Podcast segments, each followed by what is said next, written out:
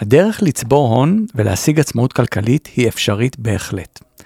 אך באופן דומה להשגת כל מטרה שתרצו להגשים, בין אם זה התמחות מקצועית או תואר באוניברסיטה, היא דורשת הגדרת יעדים ברורים ובניית תוכנית מתאימה. והציטוט שפתחתי איתו היום מתוך הספר שכתבתי בשם להתעשר ולא במקרה. שלום לכם חברים יקרים, שמח שהצטרפתם לפרק הרביעי של הפודקאסט השקעות להייטקיסטים. בפרק זה אנחנו ננתח לעומק את דרך הפעולה שעלינו לנקוט בה על מנת להגיע ליעדים שלנו.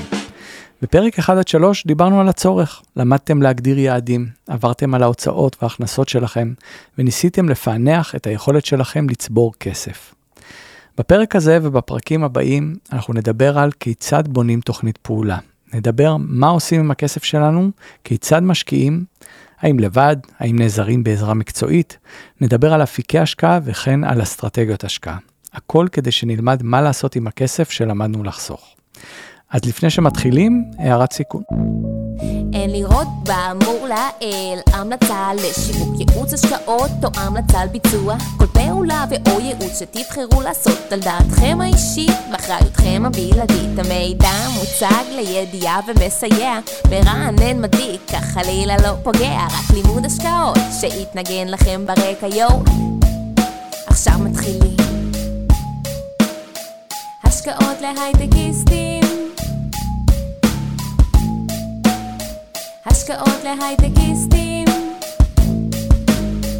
חודש מאי הגיע, והחליטו בחברה אה, לשלוח אותי לפרויקט בגרמניה, להצטרף לאיזשהו צוות מקומי ששהה שם מספר שבועות.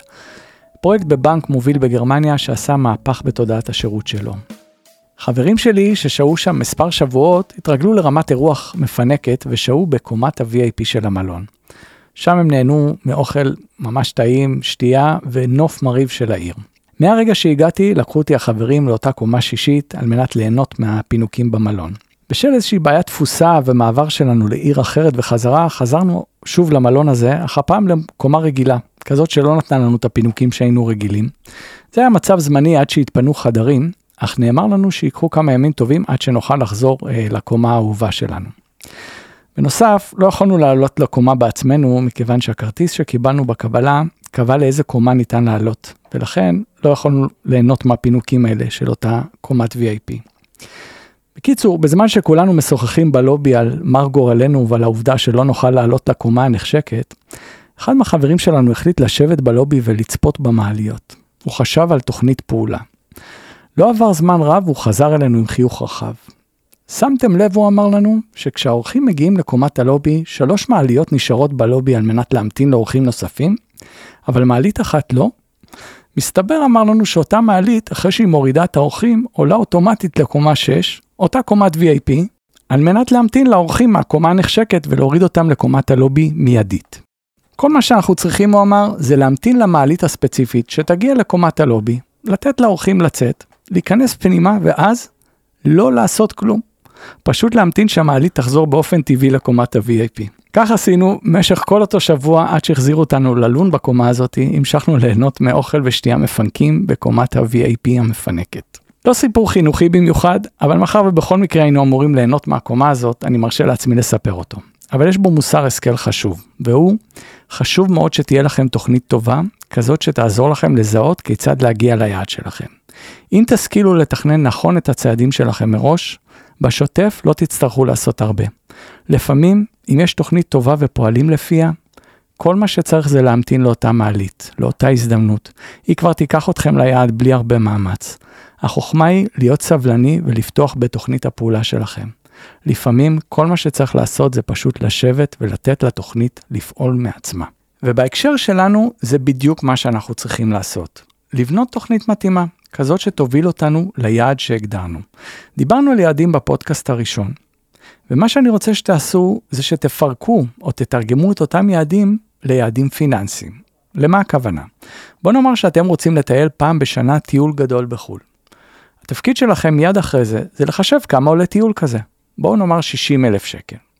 המשמעות היא שעל מנת לתמוך בחלום שלכם, לצאת לטיול בסדר גודל כזה, אתם זקוקים להכנסה פסיבית חודשית של 5,000 ש"ח. ככה, לאחר שנה תוכלו לממן בדיוק את הטיול הזה. אולי היעד שלכם הוא לעבור לחצי משרה ב- בתוך 10 שנים, והיום אתם מרוויחים 20 אלף ש"ח, אז אתם מצפים להכנסה פסיבית חודשית של 10,000 ש"ח, בעוד התקופה שאתם הגדרתם. לכן הדבר הראשון שאני אבקש מכם לענות עליו הוא, מה המספר שלכם? לכמה כסף אתם זקוקים על מנת לממש את החלומות שלכם?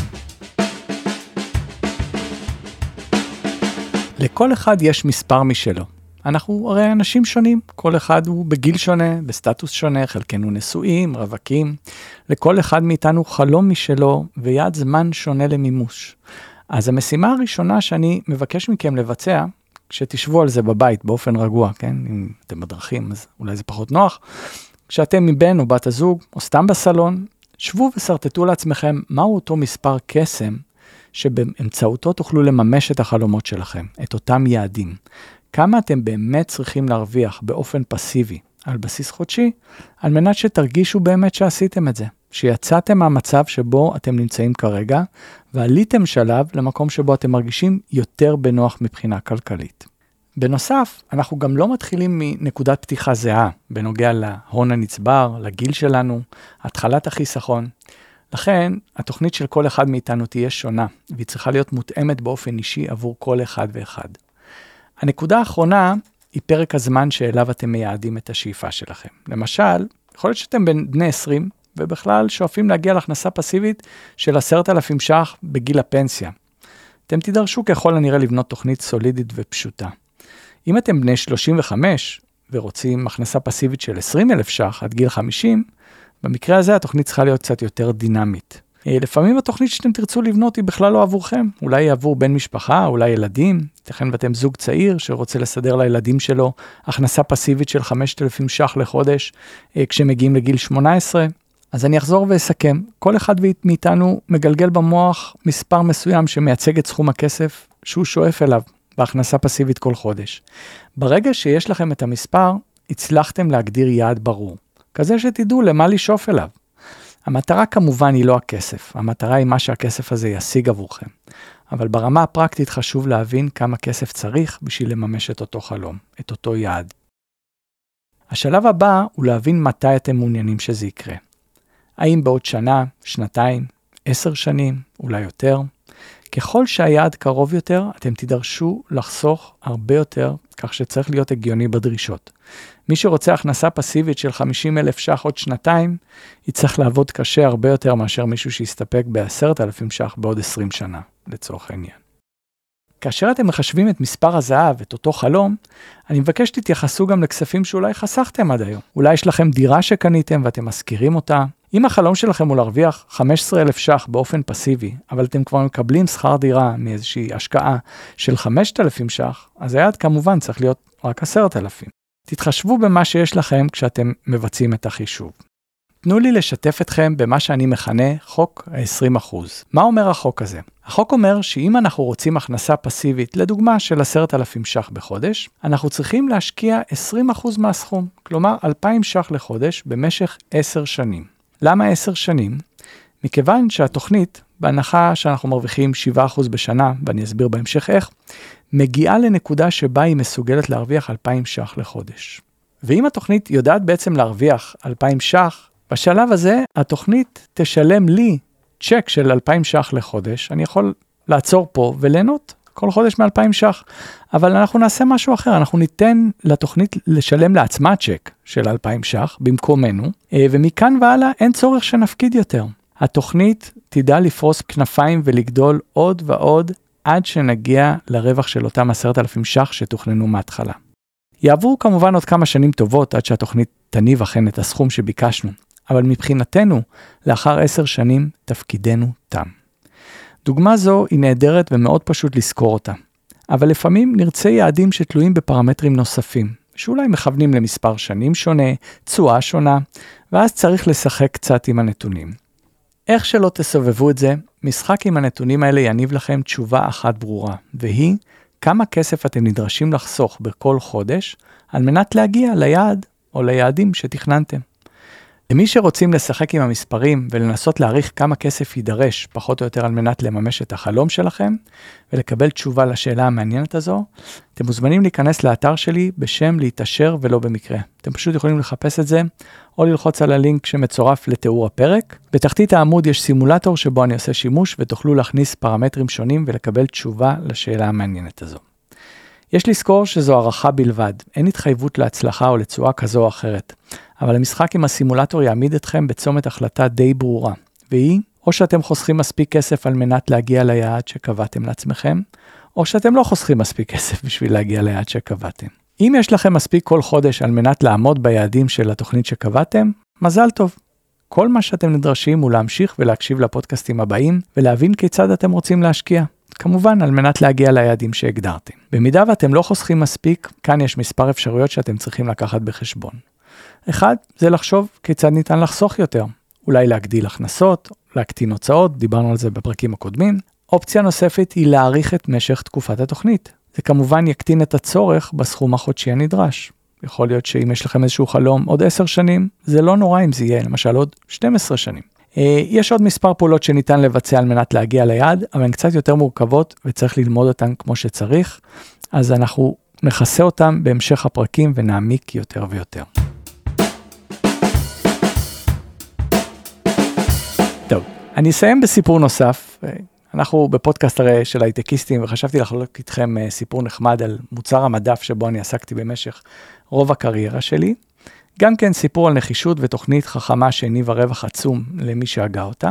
את הקריירה שלי אני בניתי באמצעות עבודה על כלי בשם סיבל, שהוא בעצם מוצר מדף שנועד לתת מענה לשירות לקוחות בחברות גדולות. כשיש לך 10 לקוחות, מאוד קל לתת שירות אישי, אבל ברגע שכמות הלקוחות שלך היא כמה מיליוני אנשים, ואתה מקבל בין 60 ל-70 אלף שיחות ביום, האתגר במתן שירות אישי הופך להיות מורכב מאוד.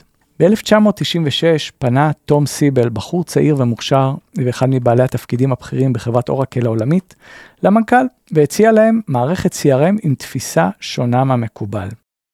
המנכ"ל התייחס אליו בביטול. תום סיבל, שנעלב מהתחייה האלגנטית של הרעיון שלו, החליט לצאת לדרך חדשה ולהקים תוכנה בשם סיבל, על שמו כמובן, שתיתן מענה לתחום ה-CRM בחברות הגדולות. הוא בנה תוכנית גנרית לטיפול בבעיות של שירות, שיווק ומכירות, התוכנה לא הייתה מאוד מיוחדת, אבל התוכנית של תום הייתה שונה ממה שהיה מקובל באותו זמן.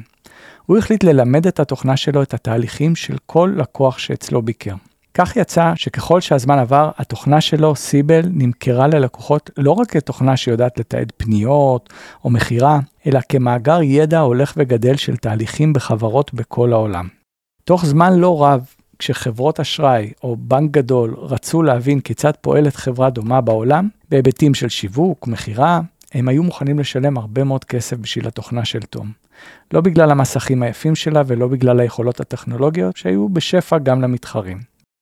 במשך עשר שנים, אורקל, ארגון של כ-130 אלף עובדים, נכון להיום, ניסה להיאבק באיש אחד עם תוכנה משלו, והם לא הצליחו. אחרי עשר שנים, בשנת 2006, שילם מנכ"ל אורקל לא פחות מ-6 מיליארד דולר לתום סיבל על מנת להחזיר אותו ואת התוכנה שלו לחיק אורקל הענקית. טעות סירוב אחת עלתה למנכ"ל 6 מיליארד דולר. רציתי לחלוק איתכם את הסיפור הזה, כי לפעמים אנחנו מרגישים קטנים, לא חשובים, כאלה שאין להם סיכוי מול הגדולים. כאלה שחושבים שאנחנו לא יכולים להגיע רחוק ולהתעשר, כאילו זו זכות ששמורה רק לגדולים, למומחים. אז לא כך חברים, עם תוכנית טובה והתמדה יכולים להגיע לכל יעד שנרצה, גם אם הוא נראה לא אפשרי בתחילת הדרך. מי שעבד עם סיבל יודע שתכלס תוכנה מכוערת, אבל עושה את העבודה, וזה מה שחשוב. עד היום משתמשים בה בכל העולם, אה, למרות שיש הרבה מאוד מתחרים, אה, היא עדיין יודעת לשמור על הייחודיות שלה ולהמשיך לתת בראש. אז מילות סיום, ואני רוצה להשאיר אתכם עם משהו לחשוב עליו עד הפרק הבא. הנקודות שאני רוצה שתחשבו עליהן קצת הן, קודם כל, מה המספר שלכם? לכמה כסף אתם זקוקים על מנת לממש את החלומות שלכם? ואם הגעתם למספר הזה, השלב הבא הוא להבין כמה כסף אתם נדרשים כל חודש לחסוך ולהשקיע. בפרק הבא, אני מכין אתכם, הוא יהיה קצת טכני, נדבר על אפשרויות הניהול השונות. האם לנהל את הכסף בעצמנו? האם להשתמש בעזרה מקצועית? כל זאת ועוד בפרק הבא. אם הגעתם עד הלום, אני מזמין אתכם לקבל גישה לתכנים מעניינים, לכלים שיעזרו לכם בחישוב ההכנסות וההוצאות. כל זה מחכה לכם בקהילת הפייסבוק שלנו, לצאת מכלוב הזהב, השקעות להייטקיסטים. אם אתם אנשי המילה הכתובה, אני מזמין אתכם לרכוש את הספר שלי, להתעשר ולא במקרה, ואפשר גם לבקר באתר שלי, פשוט חפשו להתעשר ולא במקרה במנוע החיפוש הפופולרי בינג. תודה לשם הפודקאסטים ויצירות סאונד, לרשת אינבסטור 360 שאני חלק ממנה, ולכם על ההאזנה.